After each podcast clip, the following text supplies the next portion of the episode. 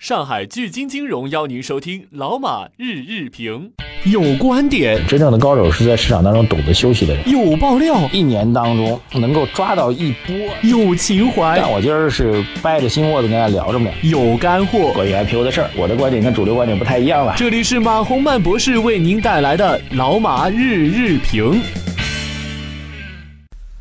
好，各位老马日评的听众朋友们，大家下午好啊！今天的这个后台大量的朋友在留言哈，工作人员经过整理之后，发现一个比较重要的问题，就是今天收盘之后突然爆出来的一个重大的消息啊，就两会啊，这个代表委员们代表吧，代表们有权要求修改相关的这个重要的政府文件嘛，包括政府工作报告，都是要向代表汇报之后，然后代表提出意见，做相关的修改。那么一个比较重要的修改呢，就是这个“十三五”规划当中，呃，关于这个战略新兴板的部分被删除掉了。这事儿，呃，挺有意思啊，我觉得挺有意思啊。这个，嗯，我个人的感觉呢是战略新兴板躺上中枪了啊。呃，把战略新兴板的发展跟这个注册制的建立联系在一起了。其实。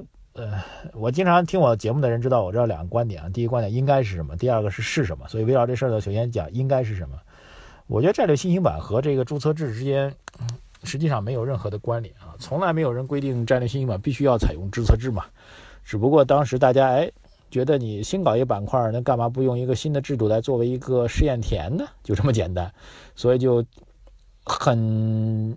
偶然的把这个注册制和战略新兴板联系在一块儿了，所以正因为此呢，这个战略新兴板这啊注册制这事儿严了，所以大家觉得，哎，战略新兴板是不是也严了呢？然后以至于在“十三五”规划当中把这战略新兴板给删了。那我觉得应该是什么的问题？就是上海这样的地方啊，包括在本月底呢，这个中国的互联网金融协会啊，就国家级的互联网金融协会就要在上海挂牌了。上海就秉承着这个建设全国的科技创新。啊，互联网创新的这个历史性的重任，所以在沪市当中再成立一个类似于，但是要高于深圳的创业板，我觉得是应该要做的，而且必须要做的啊。这事情跟注册制没关系啊，这是我说的应该的部分。所以对于这个观点来讲，我觉得，呃，战略新兴板真的是躺着中枪，得罪谁了呢？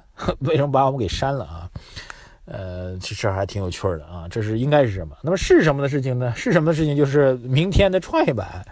这两天真的是占了大便宜了啊！第一个注册制延后了，创业板爽的不得了，哈哈。第二个就是战略新兴板也取消了，那意味着创业板和战略新兴板是竞争的，那意味着竞争对手也没了，创业板又爽的不得了啊！所以我觉得明天的盘面应该是创业板继续往上顶了。那么所以两天的盘面走在一块儿呢，这两天大家应该能够感觉到主板市场一直有资金在护盘啊，在维护着这个市场的稳定，呃，拉银行啊之类的。然后创业板其实是市场的一个逻辑，所以就变成了，哎，一天主板涨，一天创业板涨，大家来护盘。那对于整个市场的人气的提振，对于创业板明天的大涨是有帮助的。这就是所谓是什么的问题啊，非常有意思啊。所以我倒觉得，呃，也许吧，我们从一个善意的角度来理解，也许我们监管部门确实希望维护这个市场的稳定，以至于有点这个用力过猛了，以至于有点用力过猛了，所以。这个战略新兴板跟着是躺枪了。注册制，我觉得如果认为它是一个影响市场稳定啊，这个空头做空的一个理由的话，去掉我觉得可以理解啊，或者延后吧可以理解，去掉不合适啊。但是把战略新兴板直接删掉，我个人还是有点这个，说实话有点接受不了，好吧？这是第一个要聊的话题。第二聊的话题是我今天早上在这个留言当中提到的关于深圳地铁这个成为万科第一大股东这事儿，我是从一个表面上的东西提到了我一些看法。那后台很多朋友啊。微信公众号“财经马红漫”的后台，很多朋友提出不同的意见啊。他们认为这个我低估了深圳地铁的这个相关的这个能力。那么我又仔细研究了一下，发现确实低估了啊。至于为什么低估了，各位自己去研究，好吧？这个懂得自然懂。呃，当然万科这事儿呢还没有最后的结论啊。万科自己也说，呃，这里面有一个玄机啊。那么其实最终的宝能现在有权了，这个所有的。重大的股东的变更需要三分之二以上的股东的同意。那么宝能占有比较大的股份，所以这个极有可能在股东大会当中宣布来实施这个所谓重组的方案。啊，就是万科向深圳地铁定向增发股份，然后，呃，这个作为获得股份的对价，深圳地铁呢把这个房地产的土地的储备项目放到这个这个这个万科当中来啊，这个作为对价的这个议案吧。啊入股的议案吧，那么极有可能会被否定掉啊。所以现在宝能的态度很很不清楚啊。但是如果了解到这个这个重大的股东的这个深圳地铁的这个股东的这个相关的情况和背景的话，是不是还能够理解，就就会妥协呢？这我也成为一个看点啊，比较有趣儿。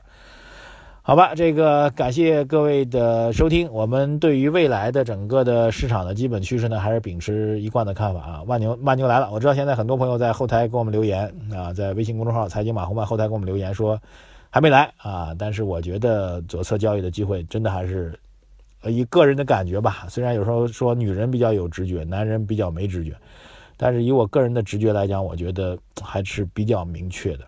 嗯，坚定做多。